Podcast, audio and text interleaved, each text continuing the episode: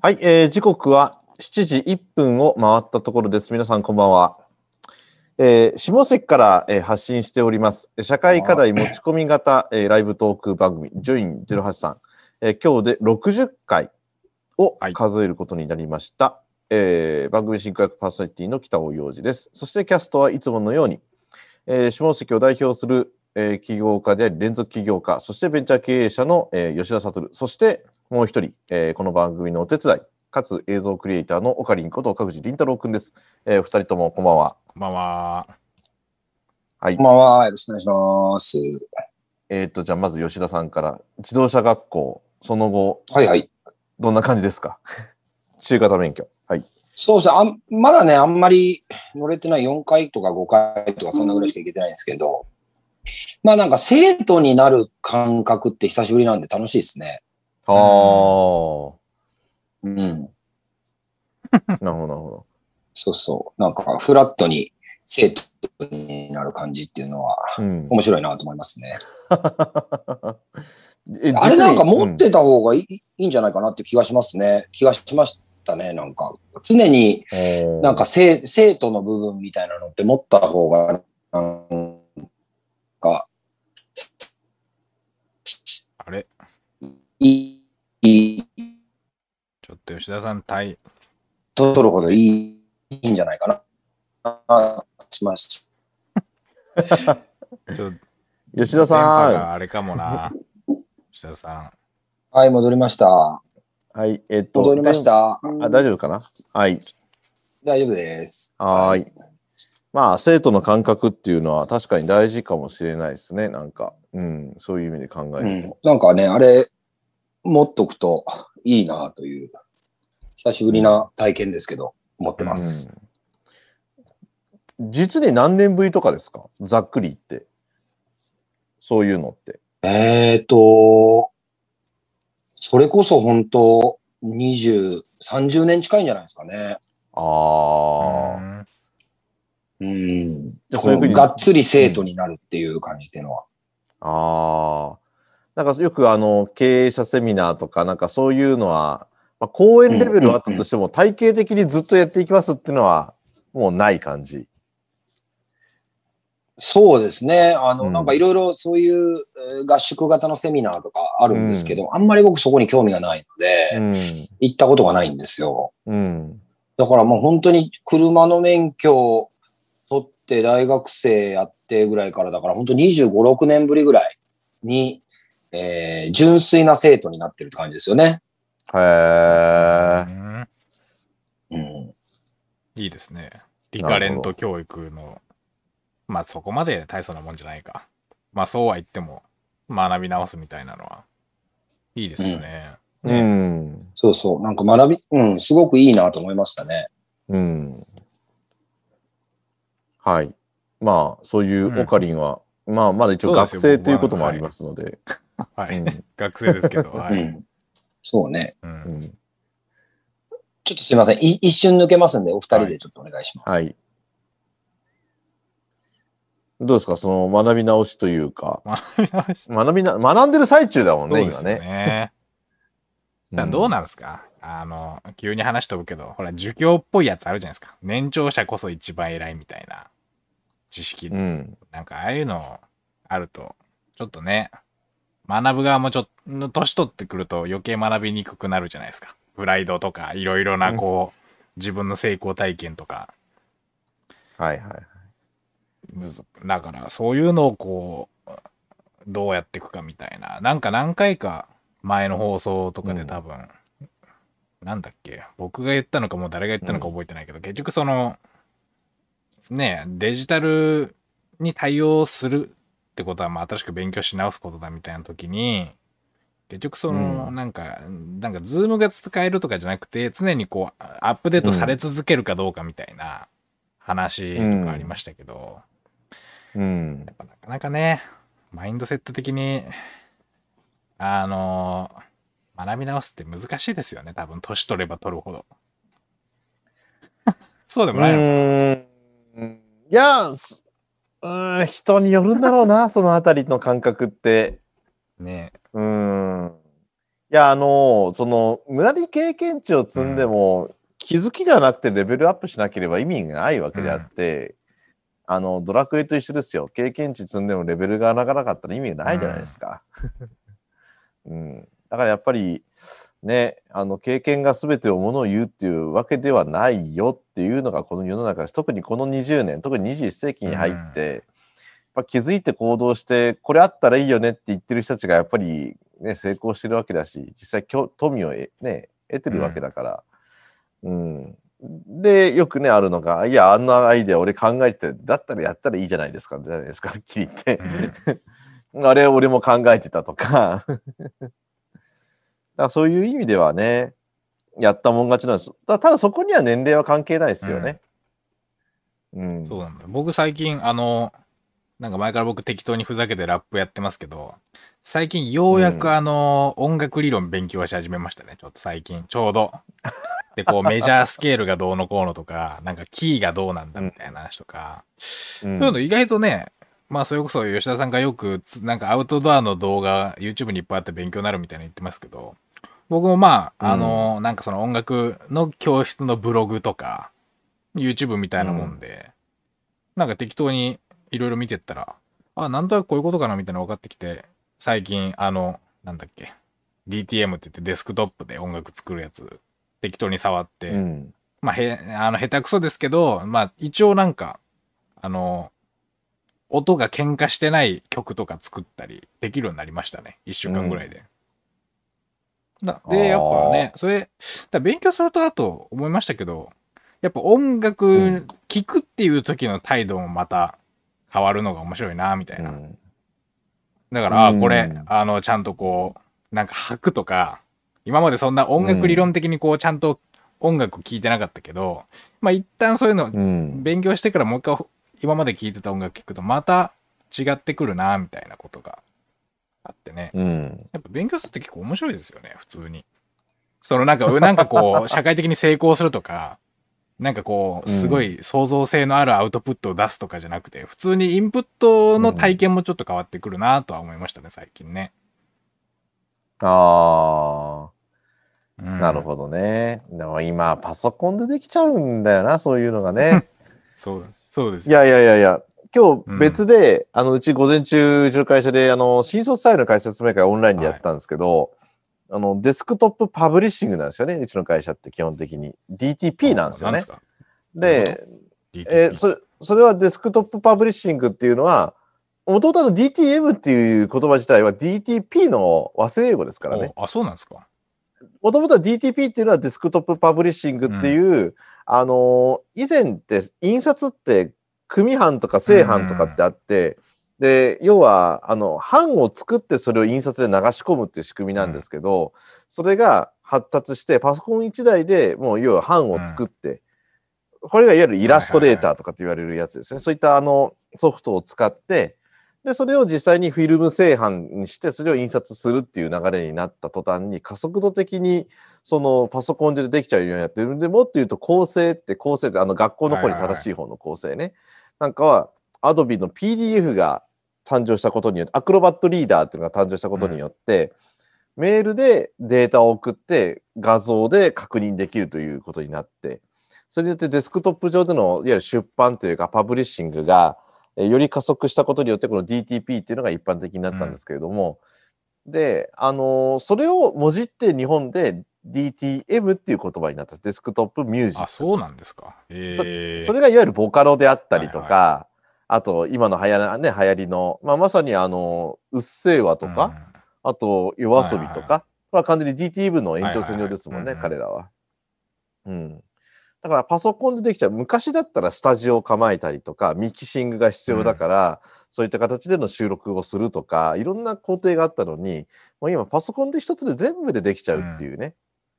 うん、それはあの出版とか印刷とか、もっと言うとチラシポスターを作る類からでも同じことが言えてるわけであって、だって今もう実際になんだ？えっ、と、あれじゃないですか、DTP の分かりやすい事例で言うと、パソコンで作って、それをデータを、えっ、と、ね、ネットで印刷、プリントなんちゃらとか、うんそれで送ったら、もう後日、もう印刷したものが出てくるわけでしょ、で作業的にはパソコン一台で終わってるわけじゃないですか。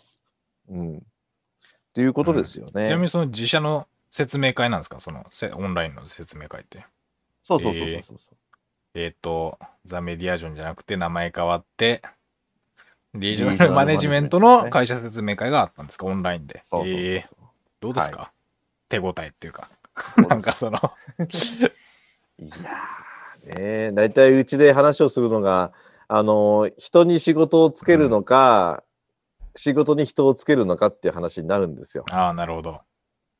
うん。要は属人的なものなのか、組組織的なものなのかって話なんですけど、今日ね、あの面白いことを言ってる学生がいてですね、あの大企業とか、それの大きな会社で、まあ、いわゆるし地方創生とかね、そういったことを掲げてる会社なのに、なんか冷たく感じたと。えで、彼女が言う冷たく感じるっていうのはどうもなんか人を物に扱っているような感覚になって、かつなんか対応はきちんとしてくれてるんだけど血が通ってないと。ー、ああ、リージョナルマネジメントの説明会の感じが？じゃ、じゃ、うそれうちうちじゃないですよ。その大大企業で、今まで受けてきた会社がね、そそ冒頭に言われたんですよ、冒頭に。なんでうちの会社受けようと思って、ううちの会社の説明会来たんですかっていう時に、いや、他の会社がすごく冷たいコミュニケーションが冷たい感じがしたんだけど、御社はいろいろ情報とか、あの、採用情報とかホームページ見ると、温かみを感じると。温かさを感じたと。それは単純にそうですよね。だって出てる社長自らが営業したりとか、そういうふうな人とのコミュニケーションであったりとか、あと人がわんさか来るようなこととか、まあ、要は人を対対人じゃないですか、うんうちの仕事ってある意味。でそこで彼女は、その質問した彼女が、その温かさを感じた。他の会社にはない温かさを持ってる会社だと思って今日来ましたって言って、ああ、そういう冷たいと温かいっていう風な会社の表現ってあるんだと思って気づかされてですね。なるほどうん、だけど僕らは逆に言うと温かさには温かさには、そのある意味欠点もあって俗人的だし、もっと言うとほったらかしのものに出てくるだろうしもっと言うと全部が全部対応しきれないよって。うん、例えば興味があったりそういう人に関してはちゃんと対応するけれどもシステムとかを別に持ってるわけでもないし、別に資本力があるわけじゃないから、全部が全部自動的にボンってできることでもないしそういったシステマティックなことにはならないよって言って、だから冷たい温かいという表現もあるけれどもある意味組織的俗人的っていう部分もあるしそれはお互いに一長一短はあるんだよねって言ったらすごい納得しましたけどね彼女はね。ね。サボれないですもんね。だって北尾さんの会社って。その サボってたらバレちゃうじゃないですか。ね、サボれ、ね、そのシステムがちゃんとあったら、まあそのある種冷たい感じもするけど、そのうんシステムがちゃんとしっかりしてるので、自分の仕事量の貢献っていうのが見えにくいじゃないですか。その分、分業化されてるし。だからう、サボれるっちゃサボれるけど、サボれないですもんね、うん北尾さんの会社ね。サボったら仕事止まるからね。ね露骨にプロジェクトがただ止まるだけみたいな。そうそうそう。あれどうなってるんですかみたいな。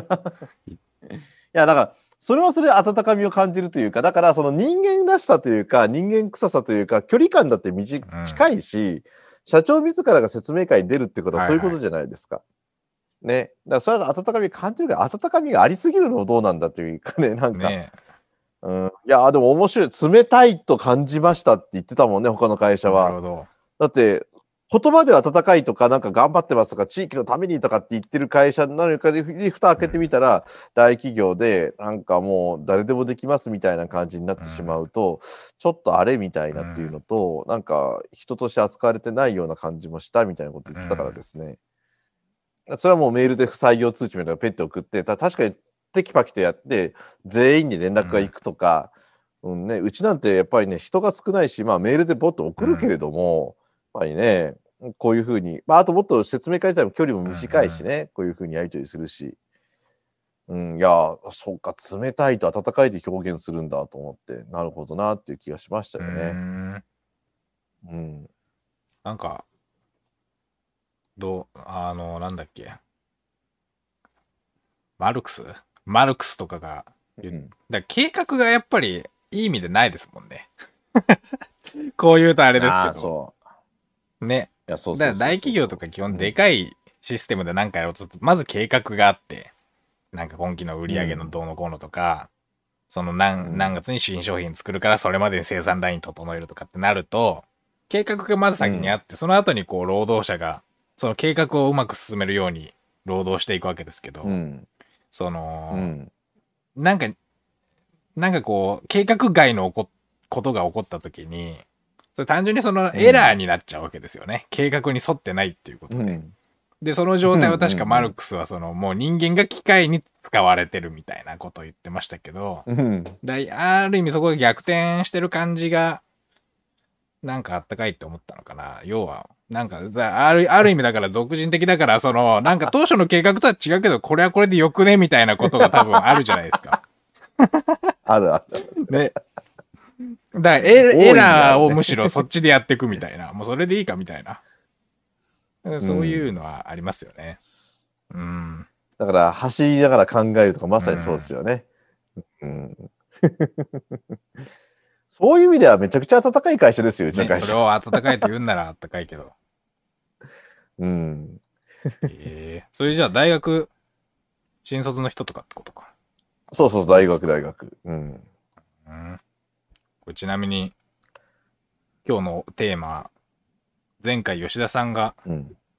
言った話から始まるかなと思ったから、吉田さんが今席外しちゃうと、全然関係ない話になりますね。説明会の話とか。いや、まあ、いいんじゃないですか。いいんじゃないですか。一応ね、コロナ禍でバイクの値段が上がりましたと。で時代の空気がどこに行くか考えようということでですね。まあ、これからバイク王の時代かみたいな。なんかデータ、うん。まあ、確か。うん。確か？何？うん。なんか言おうとしまいやいやいや、まあ、その辺のね、あの、実際に自動車免許の中でね、そういったバイクの免許っていうことも含めて、なんかいろいろとそういう需要が上がってるっていうデータも上がってますし、実際バイクが売れてるみたいじゃないですか、ね今ね。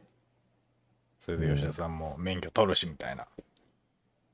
そうそうそうそう。いやー、まあでもな、どう、どうなんですか？でもそれさっきの吉田さんいない状況で言うのも変ですけど、まあ、あ学校にお金払って行ってるわけだから、まあ学び直すっていうことで生徒っていうことでもあるけど、まあ自動車学校したからしたうん。らある意味お客さんなんで、それはまあ、丁重に扱われるだろうっていうことはありますよね。その、うん。だからなんかこう、まあその、まあまあ学びって、まあそその、まあ学びっちゃ学びなんだけど、まあそれがある種ビジネスとして成り立ってるから、まあ当然が自動車学校っていう組織として存在してるけど、まあそのもうちょっと、うんさっきのはまあお金があってこう、なんか、の学びだけど、まあもうちょっと、うん。お金返してないけど学べる姿勢取れるかっていうことですよね。なんか、吉田さんがいない状況で、なんか、吉田さんディズるわけじゃなくて、だからもうちょっとこう、それまあ、ある意味当たり前じゃないですか、別に。その塾とかもそうだし、うん。お金払ってある種何か知識を学ぶ、なんか技術を学ぶっていうことはあるけど、そうじゃない、だからお金も特にもらって、そのお客さんとかそういう生産者と消費者みたいな関係性じゃない状況でも学べるかっていうとなかなかね、難しいですよね。その学べる姿勢みたいなのが取れるかっていうと、なかなか。まあだから、その辺をね、その学びというものを自分がやっぱりお金を出して学ぶっていうのと、まああと親とか義務教育っていう形で学びなさいと、学ぶんですみたいな感じでやられる学びみたいな部分も含めて、うんまあでも今回の場合ね、吉田さんがそうやってね、免許取りたいって言って、お金払って言ってるわけだから、それはやっぱ捉え方っていうのは変わるわけであって、うーん。ねまあでも、学びの定義って、まあそれはそれぞれあるよね。なんかあの、なかなか吉田さん帰ってこないみたいだから、最近僕が、うんあの、調べた笑い話みたいなのやっていいですか？笑い話っていうか。あの、どうぞ。いや、なんか先週、そういうバイ、今、吉田さんがそのバイクの値段上がってるとか、コロナになって、まあ、うん密を回避するっていう意味でも、よりアウトドアの需要が伸びてるみたいな話あったじゃないですか。はいはい。でそうするとなんかこう、なんとなく、ちょっと未来を予測しましょうみたいなノリにななっちゃう感じする、したじゃないですか。先週の感じだと、来週はうん。そういう感じになるかな、みたいな、社会のなんかトレンドっぽいもの考えるみたいな感じになりそうだったじゃないですか。で、僕、うん基本的にあんまり未来予測とか信じてないんで、北尾さんもなんかそういう感じのコメントしてましたけど、うんあのー日本総研っていうとこが、はいはいはい。ね、名だたるシンクタンクじゃないですか。うん。うん。あの、き日本経済展望っていうのをね、毎月出してくれてるんですよ。うん。で、ちょっと試しに見たれと思って、2020年のね、うん。2月のやつ見てたんですよ。2020はいはい年のはいはい2月ですよ。だからコロナとかが、うん。で、休校とかになったのが3月とかなんで、2020、毎月出してるんですけど、そこ。ね。それでね、2020年のね、経済の展望。うん。これはもうわ、あの、まあちょっと画面共、ちょっと悪い形になるから画面共有とかしませんけど、今後の展望、見通しの欄とかにね、うん。えー景気は緩やかに回復するっていうの書いてあるんですよ。ズバッと。うん。で、多分この時は、消費税が増税したとかの話ごちゃごちゃしてるんですよね。で、はいはいはいはい。ちょ一時的にはちょっと個人の消費みたいなものが落ち込むけども、今うん緩やかにする見通しがあるとか書いてるんですよ。うん。2020年の2月。でも2020年3月のね、次の年ですよね。コロナとかがやばいぞってなって、あの、休校とかになった時のやつの、だ次の月のレポート見ると、えうん。ーもう全然、あの、景気は大きく下振れとか、もう全然違うこと書いてあるんですよ。だからなんか未来予測み、だからこういうのからも分かる通り、なんかあんまり未来予測みたいなものってね、ちょっとどうなんだろうなっていうのがちょっと今週の僕の気持ちですよ。ちょっと。なんかあんま乗れねえなみたいな。ねそうね。未来予測ね。いやなんかそん、うん、そんな感じになりそうだったじゃないですか。か、なんか先週の感じだと。なんか今キャンプうん。出るよみたいな、バイク値段上がってるよみたいな。で、なんかそれに基づいて、じゃあこれからアウトドアのブームが来るとか言っちゃうと、この 日本総研さんみたいになっちゃうんじゃないかってね。あの、未来やっぱ何が起こるか分かりませんから。それってさ、あの、よくスポーツ番組で言うさ、大体あの、シーズン始まる前いやいやのプロ野球の12球団の順位と同じレベルだよね。いや僕ね統計のゼミとか入ってるから思うけどね、もう統計とかってね、うん。本当にね、もういくらでも操作可能な数字だし、例えば2000、その、ちょうどコロナになった時のグラフとか見ると、もうひどいんですよ、落ち込み方がズドーンみたいな。まあ例えばインバウンド需要とかも、2020年の2月のやつだったら、コロナ前のやつだったら、えーあの、まあ、もともとちょっとインバウンドブームみたいな、ちょっと下火だったんです、その時。ちょっとね。ちょっと落ち着いてきたけど、まあ、あの、相変わらず近隣諸国、中国、韓国からの観光客の、えー観光客は大勢いるだろうが、みたいな話とかしてるけど、もうゼロになってるわけですよ、うん次の月。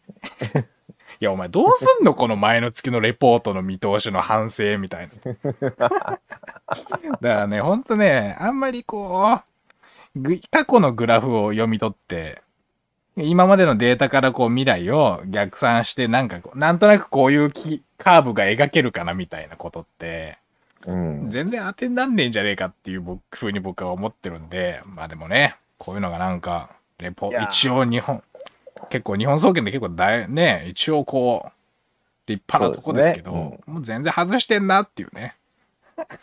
いやいやいや、外すも何も、それは極端で、あ当てら、当たらないでしょ。だって、だって、未曾有のってよく言うけど、今までの過去の統計の中でも、ないよ、こんなね、グラフの線を突き破ってドーンと落ちるみたいな、うん。そのね、ギャグ漫画に出てくるような丸抜商事の売り上げとか、なんか月々でビューンとかって、うんなわけねえだろっていうことが起きたわけじゃないでいや、すか。だから起こるのがやっぱり我々の世界なんですよね。不確実で、全くランダムで偶然でよくわかんないっていうことが起こるのがやっぱ我々の世界なので、なんかこんなん、こんなんって言うとあれですけど、いや、もちろんだから事実として確認するのにはすごいいいレポートだと思うんですよ。あ、こんだけその今のうん。数字こうなってんだとか、ね、そのなんか、あの、設、企業の設備投資費の伸び具合みたいなことを、まあ今の状、うん。そのす、今の状態のある数値、今の状態はある数値の尺度で見見たときに、こういう風になってんだなっていうことはすごく便利だし、そういうのにはナイスなレレポートだと思いますけど、で、そっから見通しの欄になると途端にちょっと、ねえ、なんか身構えた方がいいんじゃないかなって僕思うんですけど、いつもね。ああ、いやいや、そうですよ、そうです。さあ、だって景気の指標だってこれからプラスしかないので、対前年比300何パーセントとか200何パーセントとかにななってく時代ですよ、これ、当分の間。いやー、ほんとね。だからちょっとなんか、未来予測とかそういうトレンドみたいなのって、んなんか僕はもう全く、あの、何かをこう、予見めいたことを言う自信ないですね。う。うんん。えっと、チャットでメッセージ来てますよ。えーっと、チャットネーム、これ YouTube ですね。えー下関と島から彦島チャンネルさん。コロナの前から消費税アップでダメージ受ける、受けてるけど、全部コロナのせいにされてるよなって、本当そう。確かにね。もともと経営状態あんま良くなかった会社とかも、コロナのせいで大変なんです、みたいな。いや、うん。だから、今のところ統計上、予想されていたほど企業の倒産はそんなに少ないんですよ、うん実を言うと。うん。うん。これは、そのコロナ融資とか、いわゆるこの、まあ、経営的な言葉で言われる、セーフティーネットっていうね、まあ、あの、融資はいはい。のあれがあるんですけれども、まあ、そのセーフティーネットが発動されたことによって、そのセーフティーネットの中での融資、特別融資って形で、まあ、あの、金利の優遇であったりとか、まあ、いろんな形でね、あの、要は、待ってくれるわけですよ。利子であったりとか。で、その利子が切れるのが、これ、もう先月ぐらいから始まってるんですけど、まあ、それで一気に経営が悪化してるところもあるんだけれども、予想されていたほど数字の落ち込みっていう部分で言えば、まあ、これからがある意味正念場になってくるけれども、まあ、結果何が起きたかっていうと、税収の部分で言えば過去最高をマークするわけだし、だからそういった意味では、なんとか踏ん張ってはいるものの、だからといってこれからがねっていうのもあるので、いやー、多分ね、二極化は進むでしょうね。二極化がね。うん。うん。そら、だって、コロナコロナって言ってても、儲かってる会社は儲かまあまあ、ってますよ。それはもうそうなんですけど、だもう本当世の中ね、あ、おじさんが落ちちゃい落ましたね。ちちゃいましたね。うんい。やいや、本当ね。いや、だって、あれですよ。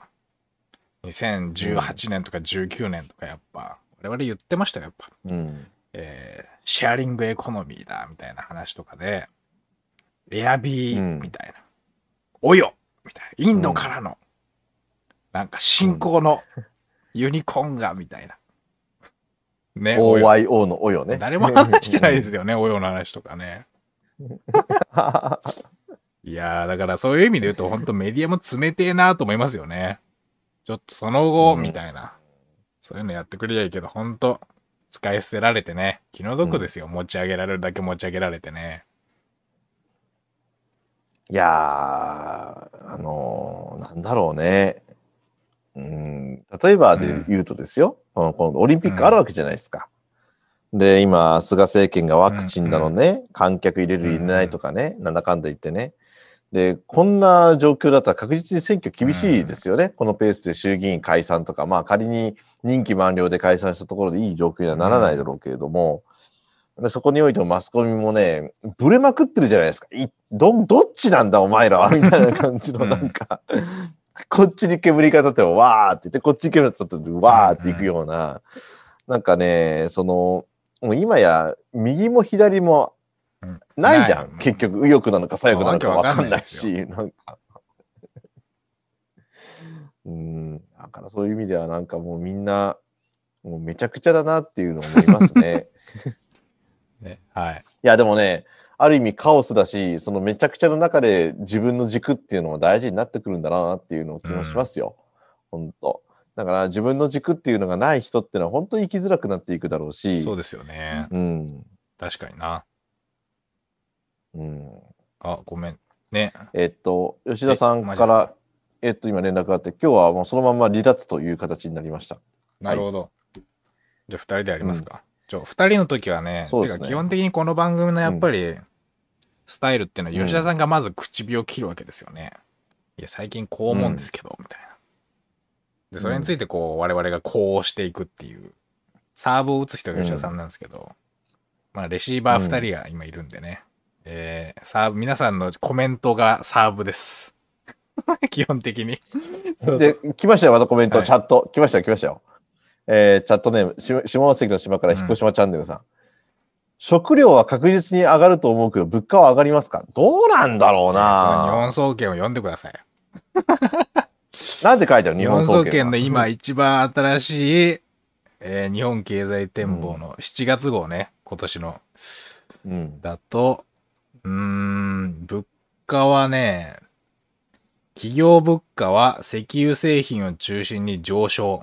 消費者物価も前年比うんプラスに転嫁って。これ前年比がまずコロナのやつだから、まあはっきり言ってどうなんだっていう感じもしますけど、まあグラフを見る限り、まあまあ、プラス物価が戻るっていう、戻って、まあなんとなく2014年、15年ぐらいに戻るんじゃないかっていうようなグラフは線を描いてますが、まあ、うん僕はあんまりさっき言ったみたいにそんなに、あの、統計、経済学の統計から導き出される展望とかあんま信頼してないので、まあちょっとね、彦島チャンネルさんは、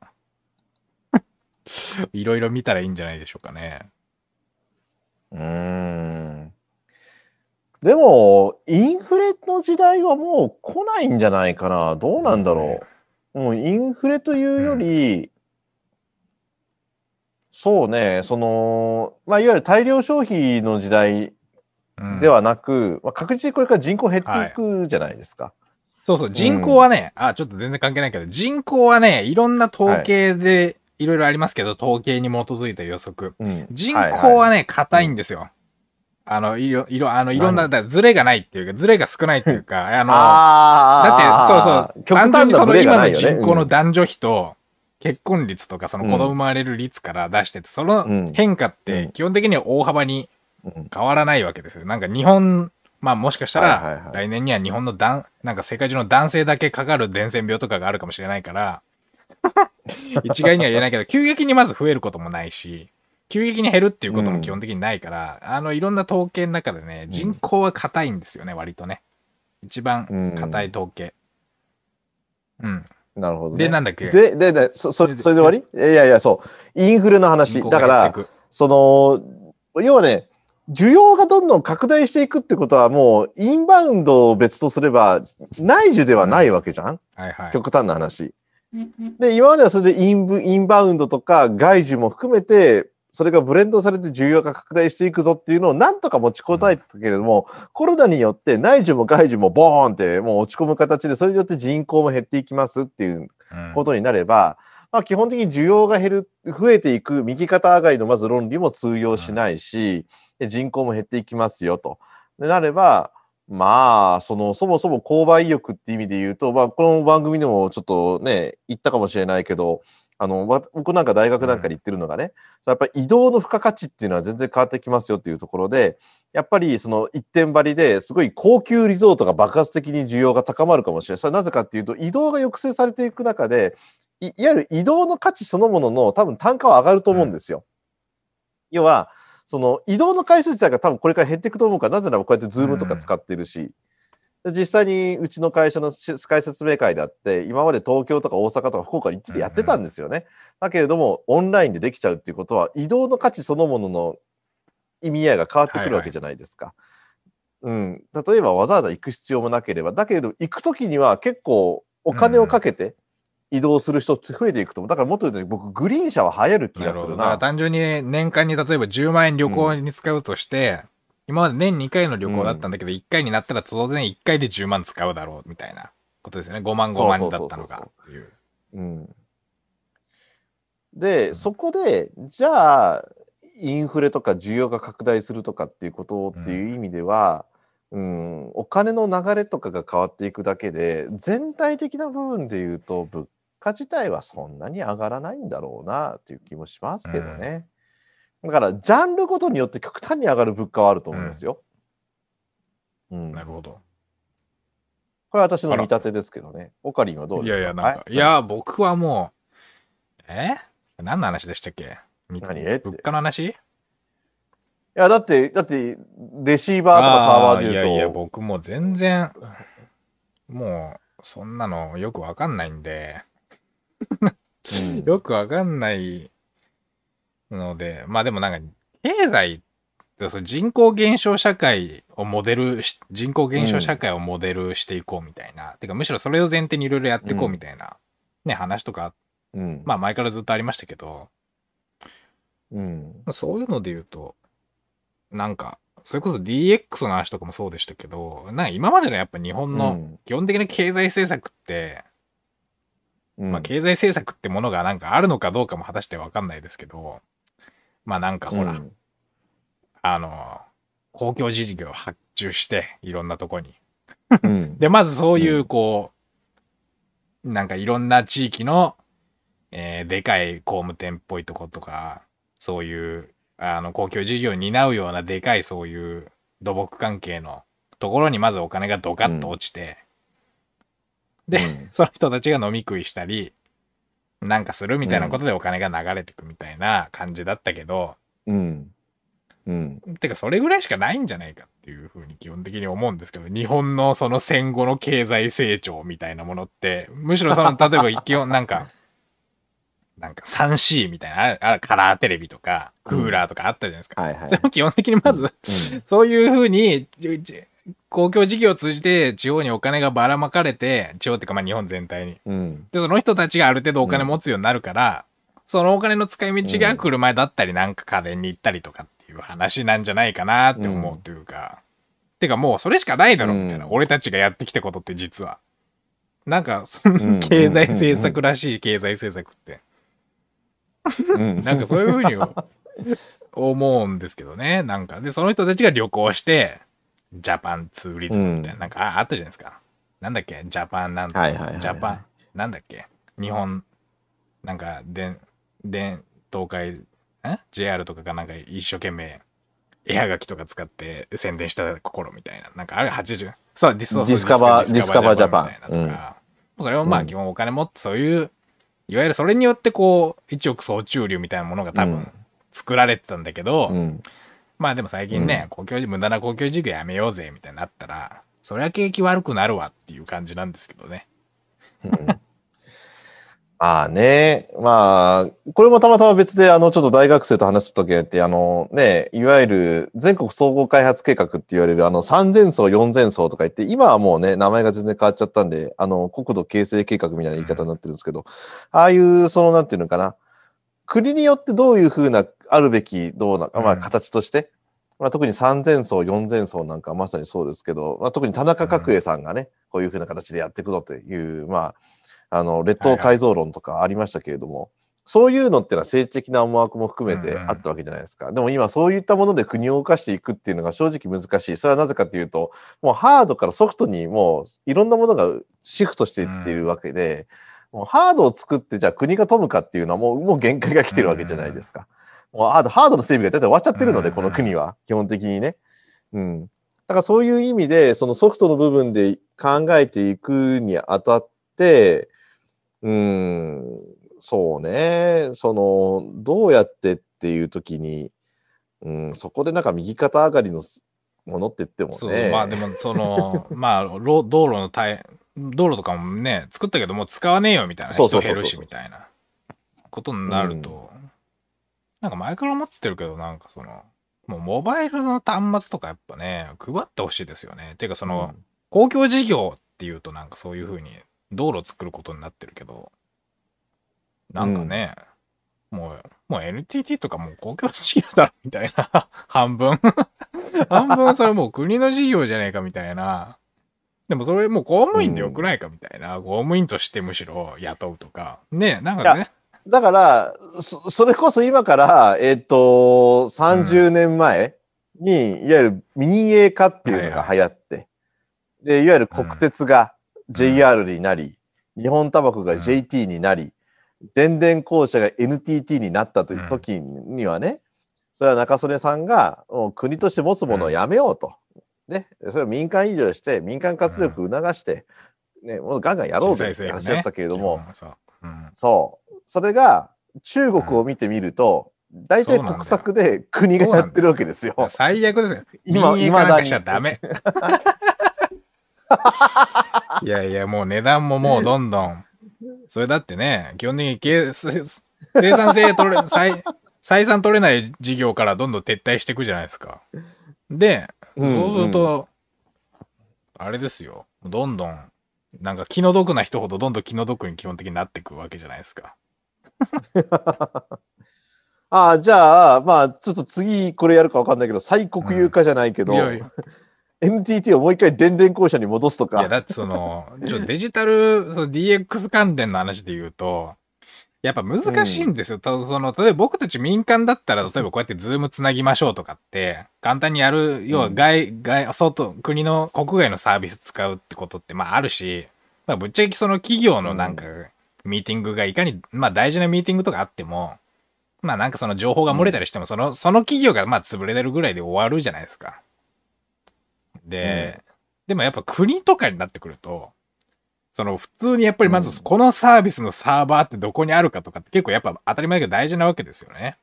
ってなるとやっぱり、うんそうも簡単に全部が全部なんか例えば会議、 Zoomでやるかっていうとやっぱ難しくて、やっぱある程度こう、うんちゃんと自前のサービスを使っていかないと、それセキュリティ的にちょっとさすがに国とかになると問題ありすぎるだろみたいなことじゃないですか。自衛隊がその LINE とかでなんかやってたら困るでしょ。 Slackとかでやってたら。ねえ、PDF でデータ送り合ってたらさすがにやばいじゃないですか。ってことがあるんで、やっぱりその、やっぱ自前でなんかちゃんと作っとかないといけないっていう問題があって、で、はいそれやっぱりなかなかその、それこそ例えばにあ AWS とか Amazon のやつとか入ってきて、もうどんどんさくらサーバーとか、うん日本のそういうサーバーとかの技術みたいなものってもうどんどん売上的に厳しいわけじゃないですか。どんどんどんどんね。もうグローバルに展開されてるああいうサービスで基本的にどんどん取られちゃってるから、である程度やっぱ国でそういうの持っとくってことは結構大事。サーバーの選択肢 AWS しかないとかなるとやばいんで、国のやつだとね。うんっていうことがあるから、やっぱね、そういう、やっぱある程度これ国でやっといた方が、自前で持っといた方がいいジャンルだなって思いますけどね、そういうデジタルとかだったら。ね、うん。コメントありますよ。飛行機の需要も変わるでしょうね。はいはいどうぞ他の交通の便と比べ、エコ化の見通しが立ってないから。ね。うん飛行機いやね。いやどうなんだろうね、これから飛行機とかね。空港とかってさ、めっちゃお金かかるんよね、あれ、維持管理含めて。あ絶対これからこう空港いらないとかって話になってきそうだよね。だって、萩岩見空港とかどうすんのあれ。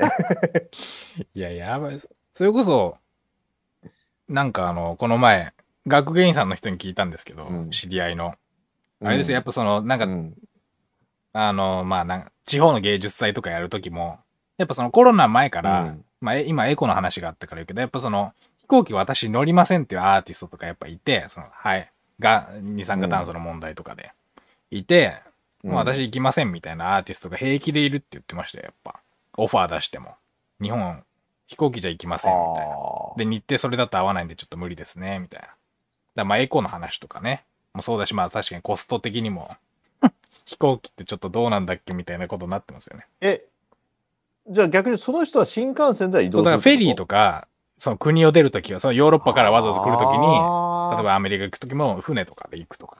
やっぱそういう、あの意外と、まあ、アーティストってそういう、その感性がそういうとこあるから、うんその、グレタ・トゥーンベリーっていう存在をちょっと最初我々ね、なんか変わったお嬢ちゃんいるわね、みたいな感じで見てたけど、結構普通にそういう芸術祭とか、そういう国外のアーティストとかになってくると、結構いるよ、みたいな話は聞きましたね。だからオファー、オファー出すときも結構早めに出さないと間に合わないみたいな。うん。なるほど。あ、また。水を外国の企業に任すのはまずいですよね。電気自動車の時代になった時、日本は何で外貨を稼ぐ？半導体？ね。水を外国の企業に任すのはまずい。うん、まあそういうのはやっぱり守った方がいいでしょうね。そう、水うね。ん。うん。まあでもね、これ確か、ひろゆきとかがよく言ってますけど、あの、うん石油とか日本全く取れないんで、もう終わってますけどね。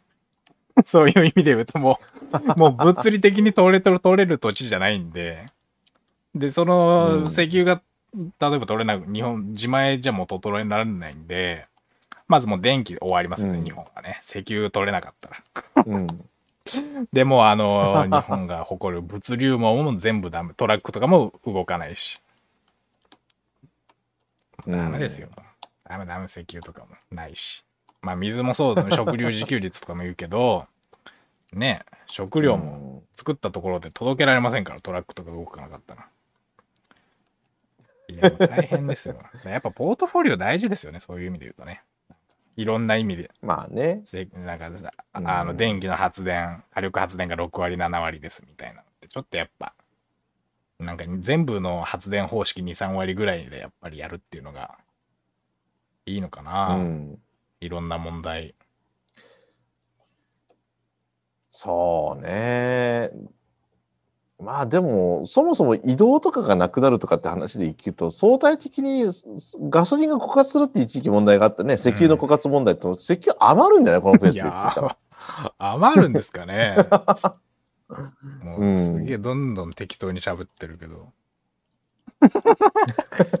石油余るんじゃねえかみたいな。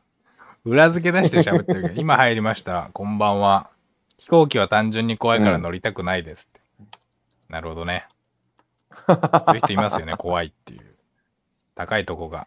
そうね。うん。うん。え、オカリンは飛行機乗る人？僕は何回か普通にプライベートとか普通に仕事、うんまあ仕事では乗ってないけど、うんもう全然乗りますけど、まあうん最当然コロナ以降は乗ってないですよね。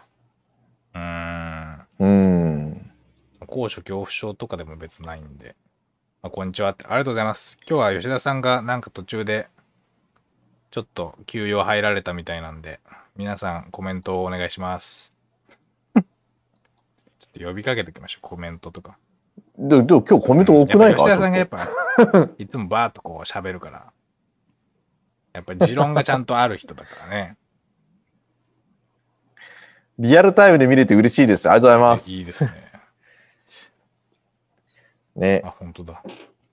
いやーだから、そういう意味では、ね、国のあり方ありようっていう、いや、僕、だから、こ国有化に戻すっていう手もあると思うけどな。ねだなんか水道がなんかなるみたいな話とかあるじゃないですか。国有化するしないみたいな。うん、そうそうそうそうそうそう。いや、だから例えばじゃあ国有化するっていうことを前提として民営化からこの国有化の話にまた戻すけど、あーそういう意味ではね、なんて言うんだろうな。うん。例えば鉄道を国有化する。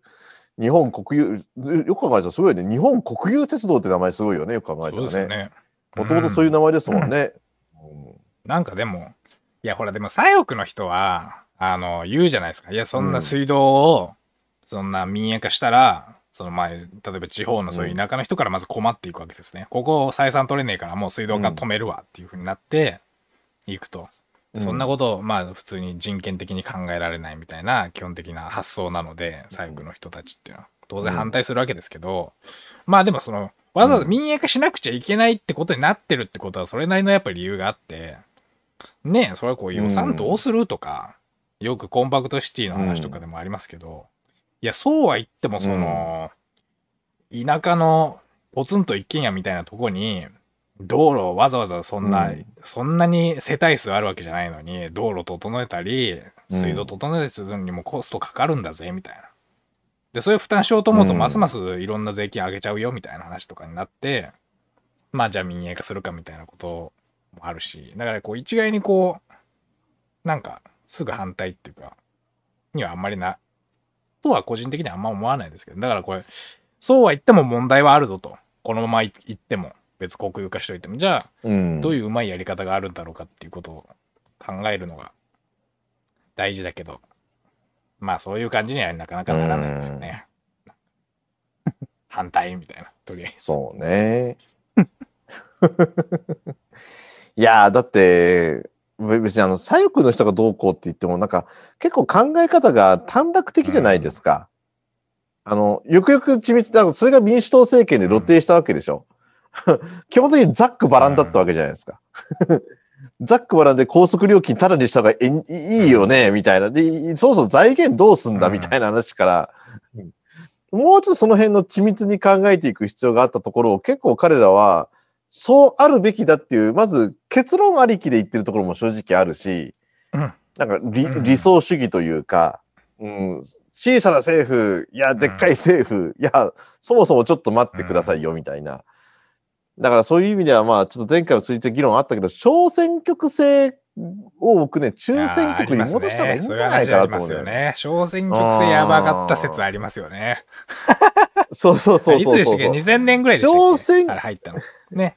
そうそうそうそうそう。あのー僕ね、小選挙区制、あれあれは二大政党制をこの国に持ち込もうとしてるところはいははいそもそもあるんだけれども、二大政党にしたからといって、じゃあ今どうかっていうと、実際自公の連立政権なわけじゃないですか、うん結局。で、二大政党よりも全然弱い野党になってしまって、結果的に。だってちょっと前は、うんそれの、なんだっけ、90年代とか、よく、そうそう、社会党あの、と眉毛の長い。そう。そう。あれそは。社民党になった時眉毛の長い人ね頑張りましたけああいうふうにこうよど、く、実は裏、お互い共謀関係にあったみたいな話とかもあったりするじゃないですかね。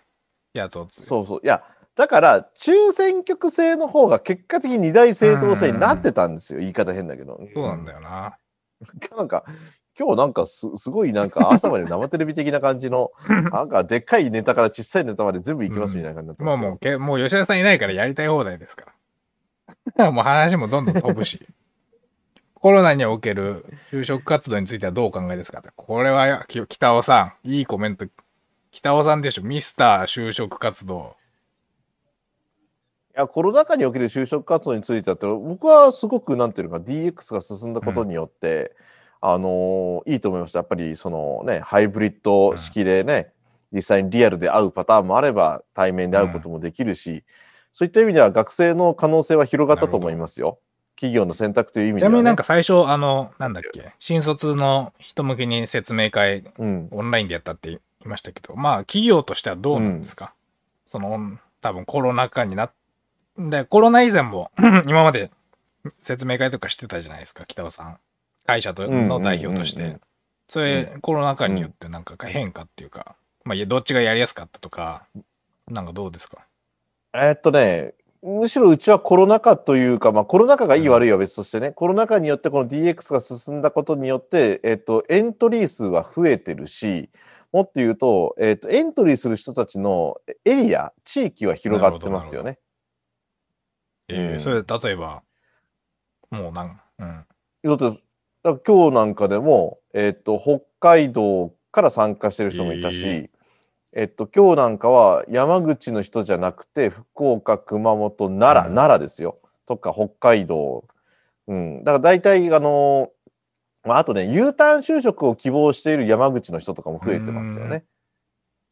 うん。だからそういった意味では企業にアクセスしやすくなってるのは確かです。うん。だって昔はさ、交通費払ってさ、行ってたんですよ、言彼ら。ってましたね。僕の同級生もなんか大阪とか、東京とか、ね、うん前日に行って、帰りは夜行バスで帰る。そうそうそうそう。しんどいな、お前、みたいな。うん。いや、そういう、そういう意味ではしんどくないし、もっと言うと、今こうやって僕ら喋ってるけど、下ね、僕今ズボン履いてますよ。だけど、学生によっては短パンで参加したりとか、そういう負担も少なくなって、就職活動に費やす投資、お金は格段にうんうん安上がりというか、コストは減ってるし、でもっと言うと時間的な余裕も生まれるわけじゃないですか。だって移動時間がなくなったって相当大きいですよ、これ。何社も何社もうん一日何社も受けれるっていう、受け入れる、そうそうそうそうそうそう。確かに。なるほどね。うんはい。で、今、チャットコメント来てますよ。ザックバラン、父の口口癖だった、かっこ笑いって。市町村合併の時に田舎と都会のインフラ運営の仕方は変わりましたよね。例えば下関市中心部と合併した豊田町とか豊北町とか。インフラ運営の仕方が変わったんですか？そうね。う豊北町ーんとなんて言うんだろその集選択と集中でしょうね。うん。だからもうトヨタ庁とか東北庁なんかもう完全に観光資源にバンバンお金使うようになってるし、うん。で、下関市の場合はもう中心市街地って結局星野リゾートもやってくるし、うん今度ね。うん。まあでももうハード整備やインフラはあとはもうどうやって維持させるかっていうところになってきてますからね。そうなんだよな。だから、ねえ、時々思いますけど、やっぱ、ここい、なんか、もう田舎すぎてちょっとさすがにやばいなみたいなところあるじゃないですか。限界集落とか、そういう限界うん。なんとかみたいな話ってよくあったけど、やっぱ行政の人説明していくべきですよね。ここマジやばいっすみたいな。ちょっと何十年後ぐらいにここ水道通せるか分かりませんみたいなことを、もうちゃんと真摯に説明していくみたいな。まあでもまあそういうねねうん仕事が評価されにくいシステムだからなかなか難しいでしょうけど。ね。いや、もう正直にお金ありません、維持できません、ごめんなさいでいいんじゃないですか。なんかあのなんか、あ熱海とかちょっと違うかもしれないけど、例えば災害、そうすると災害の起こりやすさとかも変わってくるじゃないですか。やっぱりそのインフ、ちゃんとうん防波堤作れませんとかね。でやっぱそれを引き受けた上で住むっていう人は全然住んでもそいういんだけど。そうそうそうそう。いや、でもね、これからねそういう時代に入っていかないと、だって、毎年この時期災害ですよ。特にこの七夕前後って必ず集中豪雨と大災害なんですよ。この3、4年特に。だから、ふもう多分気づかれてる人たくさんいると思うけど、新聞読むじゃないですか。静岡で土石流、島根鳥取で豪雨ってあって、そこのね、1年、いね、西日本豪雨から3年とか、九州北部豪雨から1年、慰霊祭があったって、これ、これ毎年この繰り返しやなとっていう状況になってて、ってなったらですよ、もうそういう危険な地域に住む選択っていうことを真剣に考えなきゃいけないですよねよね。だから、だってハザードマップとかでこれうち全部ハザードじゃんみたいな。熱海なんかそうでしたよね。なんか全部警戒区域じゃないかみたいな。うん。うんってなったら、それもある意味リスクとして、なんちゅうんかな、住む人間としても覚悟しなきゃいけない時代になってそうなきてるんだよ。だっていうのはあるよね。ねそこま、そうなんだよな。まあ、とは言っても、例えば都市部で、うんそれこそ東京で、てかもうずっと言われる、僕毎回びっくりしてますけど、南海トラフってあるらしいじゃないですか。あるらしいって。30年以内にあるんですよ70%みたいな。いや、クソやばいだろ、みたいな。ね、で、そこにやっぱり住んでるっていうことが、てかまあ僕、日本に住んでる時点でまず災害ってものをまずやっぱ前提に暮らしてないと、で、やっぱり全部に対してね、万全の対策できないんで、ね、なんかそういうのちゃんと、そうなんだよな。なんかまあこれちょっと、もうどんな話脱線しますけど、なんかコロナの時とかに、うん。やっぱりその、そういう説明がする国の代表とかいてもいいなとか思ってたというか、いや、これもう新しい感染症が出ましたと。で、国もいろいろ頑張るけど、うん正直何千人か死にますみたいな話とかを、なんかこう正直に言ってくれるやつとかいてもいいじゃないですか。はいはい。なんかこういうことは分かってるし、こういう対策はするけど、この点についてはよく分かってませんみたいな説明とかもあっていいなと思うけど、うんなんかやんないじゃないですか、みんなそういうこと。うんそういうこと言うと、うんそのなんか仕事できないやつだとか、なるけど、やっぱ、はいはい。その本当の知性というか科学的な態度としては、何が分かってて何が分かってないかってことを区別するってことはすごく知的な態態度なので、そうね。なんかそういうのを評価したりとか、そういうの言ってくれる人とかいたらいいなとかね。だから、もうここ限界ですみたいないうふうに、その限界集落とかも、もうインフラの整備ちょっと厳しいですみたいなことを言う人をちゃんと評価していくみたいな。のはなんか大事なんじゃないかなと思いますけどね。いやー、うん。だからもうね、まあ、いわゆる分かりやすいことだと、お上に求めてはいけないんですよ。その、なんだろう、おかそういう、そ例えば何かの整備をするとかってもう財源の問題もあるわけであって、だからそこの部分では、逆にそれはそれで自分たちでできることも含めて、うん、あのーお互いがいい痛み分けをしていく必要もあってくるんだろうし、うん、だって今回自治体のね、その指示とか、なんだあの発令が遅れたとかって言うけど、いやー、今回の場合は難しいんだろうな。だって、で、それで、なんていう空振りしたら文句言われるんでしょ？でももう、いや、空振りしても当然ですと。だから、空振り OK みたいな、まあ、この前 NHK で素振りっていう表現をしてましたけど、面白いなと思って。いや、ほんとほんと。もう素振りの感覚でいかないとダメでしょ。だから、あまたかじゃなくて、あ、今日は来なくてよかったねと言われるぐらいに、我々もバージョンアップしていかなきゃいけないですね、うん災害に対して。で、何でもかんでも行政のせいにしない。うん。だって、そうしないと行政は思い切った判断できないじゃないですか。うん。もう避難、避難、避難。でも、ず常に、はい、来た、はい、避難、うん避難、避難、みたいな。だからそういった意味でも我々もある意味そういうことに対しては、寛大に、うん、その空振りじゃなくて素振りみたいな形にしてね、やっていかなきゃいけないんだろうなっていう気もしますね。限界集落をサポートしている公務員とかは、不便すぎるので市街地の方に住んでいたり、例えば、岩国市の錦町エリア。そうなんだよな。市街地ね。でも、限界集落をサポートする公務員はまさに手当をつけて限界集落に住んだ方がいいですよね。あ、そうですか、限界集落あ手手当をつけて。ん そうそうそうそうそうそう。うん。ねうんまあね、だからその優秀な人材が下関来てくれるチャンスですね就活の来てますけれども。いろんな地域からアクセスできるっていう。うん。まそうそうそうそうそう。うん。あ、どうなんです？でも逆に言うと、なんか学生からすると、うんまあいろんな企業の説明会いけるから、ある意味こう、うん。なんていうのかな。あの、だから、みんながズームとか使う前だったら、地元に就職するかと思ってたやつが、うん。あの、他の地域に取られちゃってるみたいなね、いう見方もできなくはないっていうか、それ学生にとっていい話でしょうけど、ある意味こう、だからそれあれですよ。離島に橋がかかると人が出てくるみたいな。だから、就活生がズームを手に入れると、出ていくみたいなね。まあそういう意味で言うとね、日本国内っていう 考えても世界ですからね。うん。そういう意味で言うと、まあ、優秀な人材が下関に来てくれるチャンスっていうコメントを書くってことはやっぱりこの人は下関の企業に対してある程度こう高い評価をしてるけどからこういうコメントが出るんだろうなみたいなね。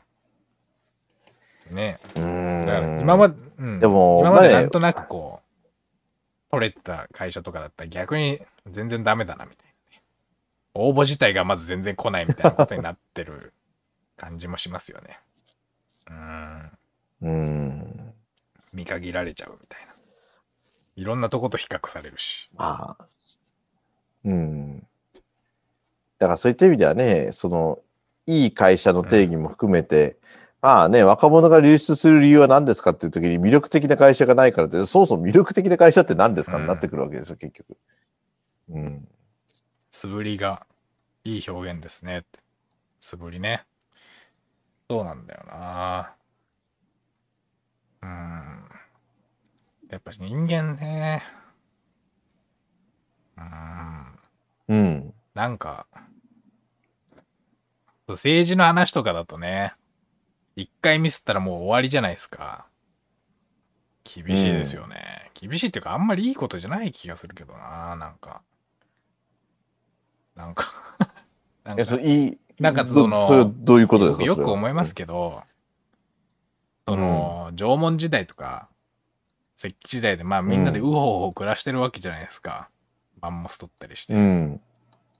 で、なんか、で、例えば隣の村っぽいとこと自分の村っぽいとこで、なんかまあ揉めますと。うん。あ、こっちはうちの領土なんだけど、みたいな。っていう時に、うん。初めてこう、第三者的なものが立ち上がって、ちょっとお互いに代表者同士で話し合おうぜみたいなことで、だんだん村が統合されていって国ができたんじゃないかなとかぼんやり思ってるんですけど、それ基本だってそれ、お互いに良くしてこうって話じゃないですか。だから、お互いに、まあ確かにその、確かになんかだから、どっちかが独り占めするのよくないよねとか、もう戦争でおたなんかうん血流すのやめようぜみたいなことで話し合っていくわけじゃないですか。じゃあお互いのまあ間取ってこういう感じしましょうかみたいな。うん。なんかそういう、まずそもそも政治ってそういうもんじゃないですか。ね、お互いこう良くしてこうぜみたいな。うん。で、なんかね、きうっかりしてるとなんか、右左みたいなことになるじゃないですか。なんかあれすごい嫌なんだよな。もうほんと。いや、いいじゃないですか。今、右左もクソもへったくれもないから。から、ちょ、すまん、ミスったみたいなね。緊急事態宣言ミスったわ、タイミングみたいな。でも、じゃあ次どうするかっていうことを、いや、その辞任とか、なんでこうなっちゃうかよくわかんないけど、いや、あれでも、政党っていう考え方がもう古いんじゃないの？そうなんですけど、なんか、なんでこんな感じになっちゃうんだろうなっていうね。その、こういういや建設的にならないってことでしょ？ねえ。まあコロナ自体はまず何回も言うけど、誰も悪くないじゃないですか、別に。直接的に誰かがこううんばらまいたウイルスとかでもないし、まあみんなでなんかどうにかしてこうぜっていうことでいろいろやるけど、うん。なんか悪いやつとかがやっぱいてね、いや、裏がなんうん。か中抜きがどうとか、やっぱ悪いやつがいる,、いるからああなっちゃうのかな。もうなんか素朴に。ねえ、なんか政策一個やって、うまく効果が出ませんでした。うん例えばさっきのなんか民営化したけど、なんか良くないわ、うんみたいな。ごめんみたいなことで、もう一回うん国有化するわ、みたいなことで、その、うん。まあ基本ウェブのサービスとかよく言うじゃないですか。とりあえず、とりあえずプロトタイプでベータ版出して、で、バグとか見つかったらどんどんアップ、修正していくみたいな。うん。それでいいじゃないですか、だから基本。ねそれはあの、さっきのあの、温かみがあることと冷たいっていうことと同じじゃないですか。だから、それって計画、だから、ううちがね、うんベンチャーで、計画があるようでないよと。それは走りながら考えますよと。これまさにアジャイルのうん考えじゃないですか。まさに、もうじゃあ行政も民間も全部アジャイルにね、あ、しまった、ミスった軌道変更みたいな感じで。そういうのなんでやなんないのかなみたいなね。だから一度決めたことを変えることを良しとしないっていう、これ、この番組でよく言う話じゃないですか。だから我々も発想そのものを考えていかなきゃいけないですよね。ねいろいろやってうまくいったやつやっていけばいいのに、なんかう、ん。責任を取るとか、うん。ああ、みたいな。なんでこんなことになっちゃうんだろうな、みたいなね。じゃあ、あの次から、なんだ？えっと、例えばどっかの首長とか国会議員が、あの、ミスること前提でややりますね。皆さん許してくださいみたいな。やそれでもそれでもう人死んでもしゃしゃあないわみたいなのをちょっと思ってるっていうか そのちょ一旦増税してみるわみたいなとかちょ一旦こうなんかめっちゃ減税するわとかでなんかうまくいったやつを残してきますみたいないやいやなんかそういうの思いません？なんか。なんでこいや、それあるあるあるある。うん。うん。で一旦例えばその夫婦の例えば別姓のやつとかあるじゃないですか。もう一旦僕やってみ、何でも大体基本そうなんですけど、一旦やってみようぜみたいなことで、その性性別って今までやってきたし、その性別揃えるみたいな。まあもうじゃあ別々で一旦やってみるかみたいな。これでうまくなんか困ってる人もいるしうん。みたいな。で、やってみて、うん。なんかダメだったらダメだったなりにまた戻すとかでも全然どうでもまあ基本的に僕は別姓とか賛成ですけどそういうなんかそういうこう僕の中にあるそういうリベラル的な意味での賛成とかじゃなくて大体のことまずうん。やってみて、でダメだったらごめんっつって、戻すわみたいなことで、ちょっとずつこう、うん。国全体良くなっていくみたいなことを、になんでなんないかなみたいなね。まあさっき言ったみたいに多分、その、やっぱ計画を、が基本計画にのっとっていろいろ進むから、うん。中止できないっていうことなんでしょうけど、ね、そういう感じしませんか、素朴に。そういう具体的ないやいやいやいや政治論とか抜いいや、て、もう、いや、それね、僕ね、すごいよくわかるんですよ。で、これね、とよくあるのが憲法改正なんかもそうだと思うんですよね。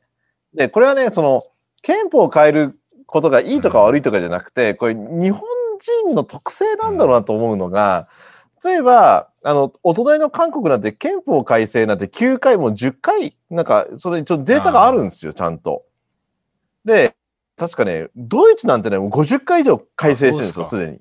その、第二次世界大戦から。で、アメリカでもね、6回ぐらい改正してて、で、要は普通憲法っていうのは変えることを前提というか、コロコロコロコロ変えてるんです、他の国って実を言うと。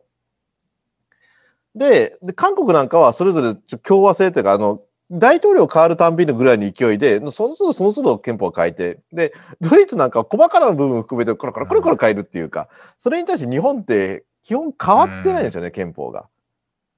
で、まさにそれがさっきのそのアジャイルとか走りながら考えるとか、だからその諸外国、これ実はね、あの調べてみてください。あの、憲法改正とか、あの、諸外国とか外国何回とかでバンバン出てくるみたいなんですけど、だからね、そういう意味では日本ってね、かたくなに憲法を変えてないっていうのは、これ多分ね、日本人の特性なのかなっていうか、一度決めたことは変えませんみたいそうまあだな。から、うーん、そうですね。なんか、だ常にその変更可能性みたいなのを絶対に担保してないとうん。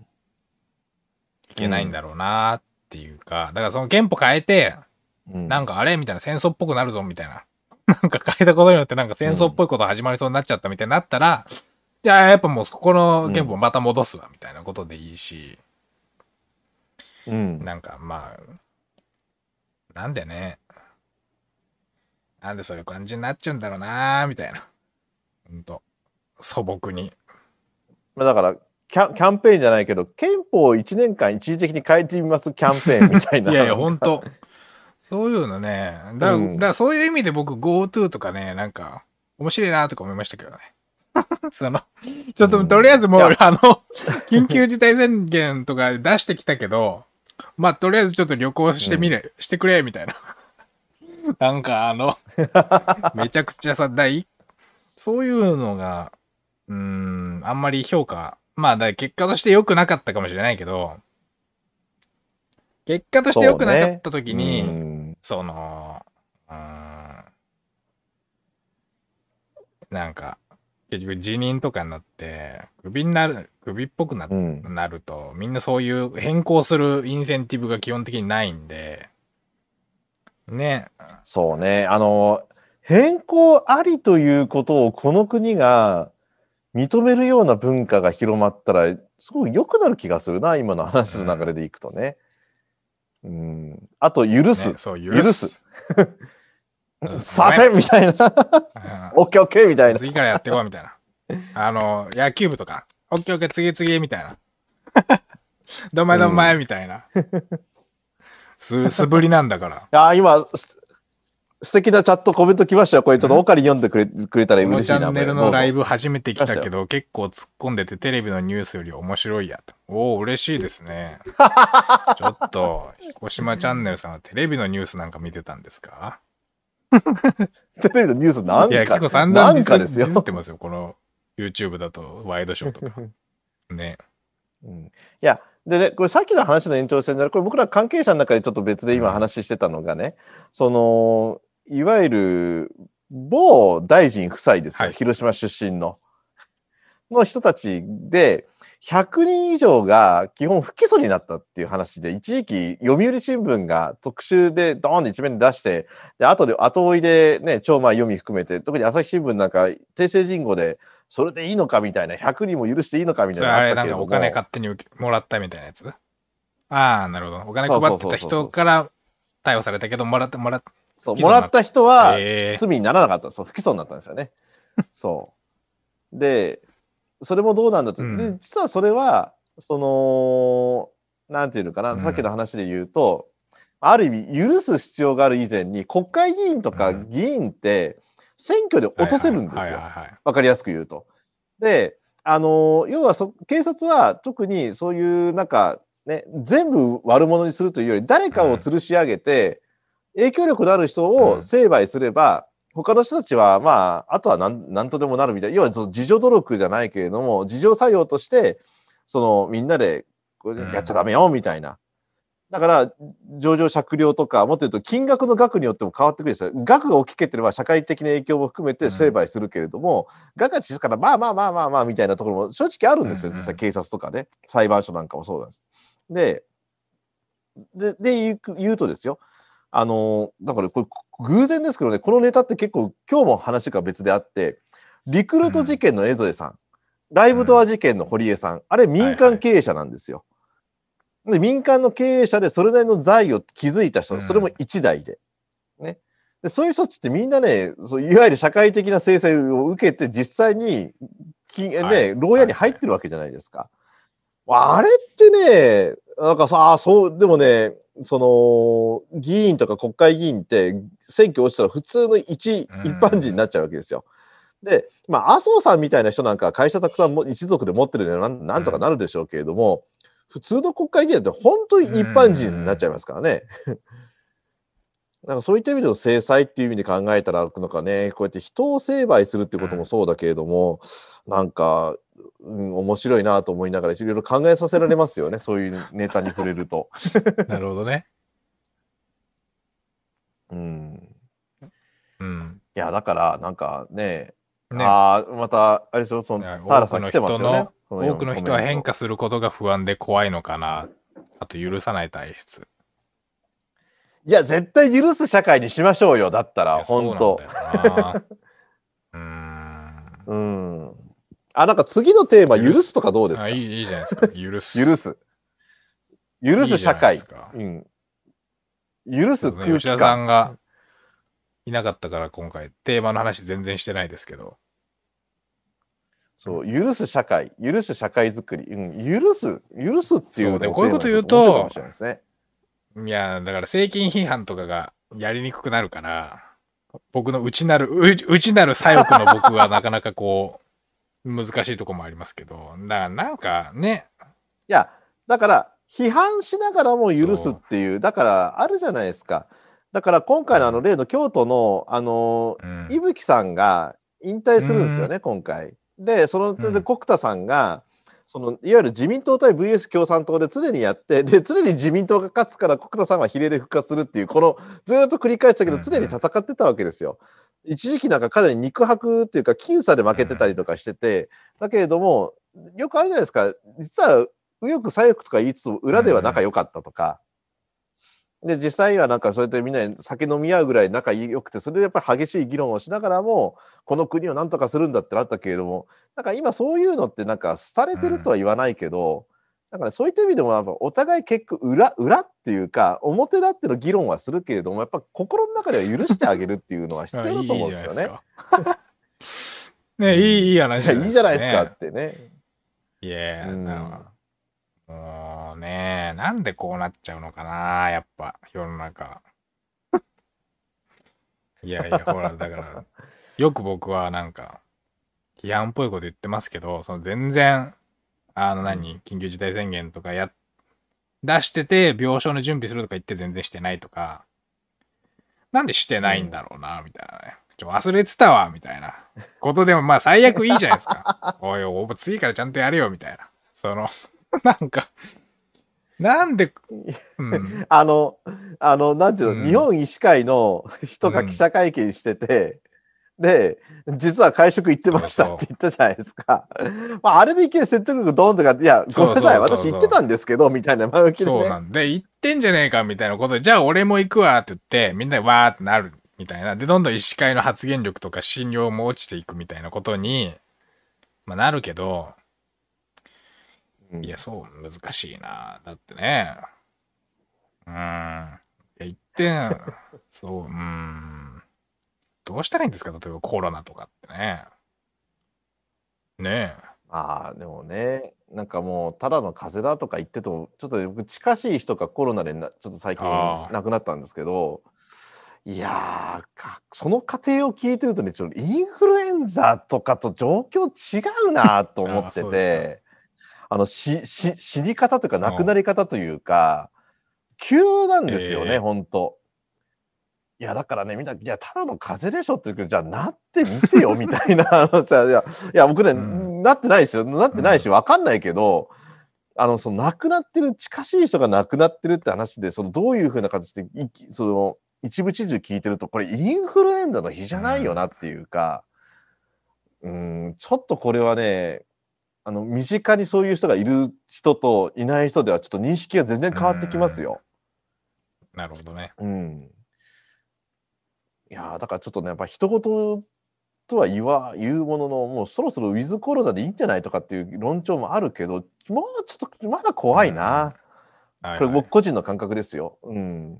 やっぱ身近にそういうふうにね、亡くなってる人がいるっていうことも含めて、そういう自分事として考えたときに、うん、ちょっとまだやっぱ怖いですよね。まあその確かにワクチンを打つ打つないとかねそのメッセンジャー型どうのこうのとかってあるけれども、遺伝子に対してどうのこうのってあるけれども、うん、やっぱ何のそれなりの防衛策っていうのはあ取っておいた方がいいし、うん、だからそういった意味ではね、うん、ちょっと今のそういうね陰謀論とかいろいろあるじゃないですか。ね、ワクチンとかもね、安全ですとかじゃなくて、正直知らんみたいな。正直知らんが、人類の未来のために打ってくれんかみたいな。で、それでお前らでデータ取るわみたいな。いや、だって本来ワクチンってそういうもんじゃないですか。その何年か、何年か普通に見るもんだけど、もう知らんと。とりあえず安全っぽいみたいな。で、データと取るためにもうちょっとみんな打ってくれみたいな。で、これで効果出たらいいじゃないかみたいな。ね。で、死んだらごめんみたいな。そうね。それでも、それでも受け、やっぱ、それでもやっぱ注射打つみたいなね。でもいいわみたいな。もう人類のために、じゃあ私打ちますみたいな。なんかそっちの方がなんかかっこいい感じするけどな。なんか、アルマゲドンみたいな感じで。あ、そうそうそうそう。いや、僕ねも同じこと思った。うん。そうですよ。いや、本当もうね人類の危機ですと。でワクチンが打たなかったら死んでも知りませんみたいな。いや、いや、どっちも、どっちもですよそうそう。だって本来死ぬ、死ぬんだから。なんか新しい感染症出たら。で、人類のやっぱ知識と技術じゃどうしようもないことってあるから。いや、うん。だからもっと言うと、そのワクチン打ちたくないっていう人、うん。僕の身近にもいや、そのワクチン打たないし、北尾さん打つのっていう、で僕、うん。僕大体質問される側なんで、いや、僕はちょっとやっぱりタイミングがあって打ちたいです。打ち打ちたいとか、ううん。打ちますよっていう、打ちたいとか打つとか打ちたくないとかじゃなくて、もう環境が揃ってるんだったら私は打ちますみたいな形なんですけど、で、じゃあ、打ちたくない人たちも、じゃあもう死んでもいいんですかみたいな、その、なんていうのかな、おその、でまあ、さっきさっきうんのワクチンよくわからんけどうん打ってくれみたいなっていうんだったら打たないんだったら死ぬ可能性もあるし死んだらごめんみたいな。のどっち転がっても死ぬっていうことになっちゃう。でもそれもそれで仕方ない仕方ないっていうのかな？なんていうのかな。どうせ人間死ぬじゃないですかね。結局。おおそうおお追うっていうか老いるっていうことも含めて考えたらね、だからその死ぬっていう選択肢だから自然の流れでいけばもうワクチン打たない人もある意味自然の摂理としてし死ぬっていうことも含めて、死んでもいいですよぐらいな感覚でワクチン打たないもういいです、うん。マスクしません。うん。ワクチン打ちません。であのもうコロナの死者数なんて関係ないですと、もうみんなし しどういいじゃん。インフルエンザとみたいな、うんっていう発想でいくんだったらじゃあじゃあ死んでもいいの？ってああもうどうぞかかってさ病床が足りなくてもそれはそれで私はうん文句言いませんみたいな、っていうぐらいの覚悟があるんだったら僕は全然いいと思いますよ。それはそれで。で、別にママスクとかワクチン打たないとしても、それはそれでサンプルになりますしね、一個のね。あ、ワクチン打たないとこうなんだみたいな。うん。うん。ひうん。そうですね。もうなんかそういう、やっぱ許していく。うん許してく救急車が遅れたけど許すみたいな。ああ、みたいな。いや、でも真面目にだってね、地方の行政のサービス行き届かないってそういうことですからね。うん。けど俺はここに住むみたいな。やっぱトレードオフですよね。トレードオフでこう。大体景観がいいとこってね、災害多いし。うん。その、防波堤とかがないからこそ見晴らし、海が一望できるわけで。うん。そうね。うん。それはね、この前、あのーなんていうのかな、そういう景観とかうんぬんって話になった時にね、ぼ防潮堤っているの？みたいな。いや、どやっぱもうそ、うんそこなんですよ。じゃあ、その今の状況で防潮堤いるかもしれない。これ100年後、200年後になんでこんなん作ったんだっていうツッコミが出てくるだろうし、難しいよね、そう考えたらね、本当うん、だから自然に対して我々は立ち向かう必要があるのかってことも含めて考えなきゃいけないよねこういうのって。そうなんだよな。なんかね、うっかりもうコントロールできる感じになってますけど、なんかもう人類のテクノロジー、テクノロジーみたいな。なんもできてねえじゃんえかみたいなね。なんか。いや、だってオードリー・タンとかって、まあ僕よく褒めてるし、うん彼のスタンスのその過剰な透明性とかって僕すごい好きですけど、まあよく言ってますけど、うん例えば彼が過去に、あの、した会議っていうのは全部アーカイブが残ってて、基本的に。で、うんそういうふうにいつでもそのジャーナリストの人とかが参照できるっていう形で全部残してるとかってやっぱいいじゃないですか。あ、こういうところで意思決定行われたんだとか。そういうのがちゃんと公開されてるってのはすごいいいけど、まあ、よく考えたら彼が作彼がよく作ったとされてるやつってね、マスク配るシステムですからね。だスマホの端末にこう、ここ行ったらマスクもらえるぞみたいな。で、それの地図と、まあ行政が、そのマスクは、あの、送る側、配る側のオペレーションのシステムなんで、まあ結局やったことってマスクちゃんと配るっていうことですよね。テクノロジーだとはいえ。うん結局実際にその、うん僕たちの手元に届いたのはマスクですよ。だから意外とアベノマスクと、まあやり方違えどそんな変わんないっていうね。ものと。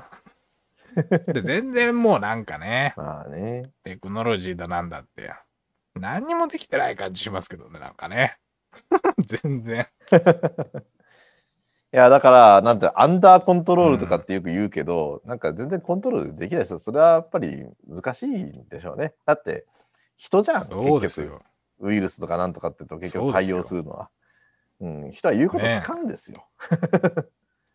うん、はい、ということで、あっという間にもう1時間半ですよ。終わりましょう結局。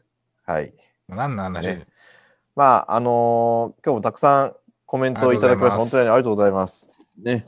あのー特にあの、下関の島から、ね初めて見たってえーね、あの、いやー、ぜひ、あの、番組、ね、ぜひ、あの、あんまこういう番組言わないですけど、チャンネル登録してくださいとか そういうこと言わないんですけれども、ぜひチャンネル登録していただいて、あの Facebook また YouTube ね、動画シェアしていただくなり、あの、またぜひ、あの、コメントをどしどしお寄せいただければと思います。そして、いつものね、あの、皆さん、あのーまあね、その田原美香さんおっしゃってますけれどもね、さっきもコメント言いましたが、あの、ね、変化することが怖い、ね、またはさ、許さない体質っていうことで、まあ、許すっていうことも含めてね、またこの番組、次回のテーマはちょっと許すっていうところを用いながらね。いいテーマじゃないいですか。きますか？はい。うん。じゃあ、そういうことで、ね、えー あっという間の1時間半ですけど、次回は、もうオリンピック始まってますか？始まってないんだ。ね。えーそう、直前です。しかも、当初、祝日だった予定が平日になった日ですよ。いやー、うんだって、これね、多分、なかなかないっすよ。もともと印刷したカレンダーの赤くなっている旗日が 消えて移動するっていう、ね。海の日だったのがってことか。うん、そうそうそうそうだから連休でずれますからもともと当初は休みの予定だった日だったんですけど22232425の連休の方に移動してますあ、ので、本当だ。Google カレンダーだと僕のやつで19日と22日両方海の日ってなってるわ。えはい、まあそういう意味でもあそういう意味ではカレンダーとかなんかは変化してますよー、ねそう。ですね。うん カレンダーぐらいしか変化できんのかって話ですけどね、逆に言うと。はい、ということで、もう前代未聞の真っ最中を我々生きているということで、こんなにエキサイティングな毎,、はいない毎日ないですよね。こんなに、こんなに2点ですね3点する日本が見れるっていうのは、これ最高ですよ。うん。いや、だから2点3点することをいいね国にしましょう。っていうと、っ うんていうとやばそうだけど、そうそう。ままあでもだってちゃんとできてた、ねら、ちゃんとできてたらって言ったらあれだけど、で、うん別にオリンピック開いてももともと良かった感じじゃないですか、別に。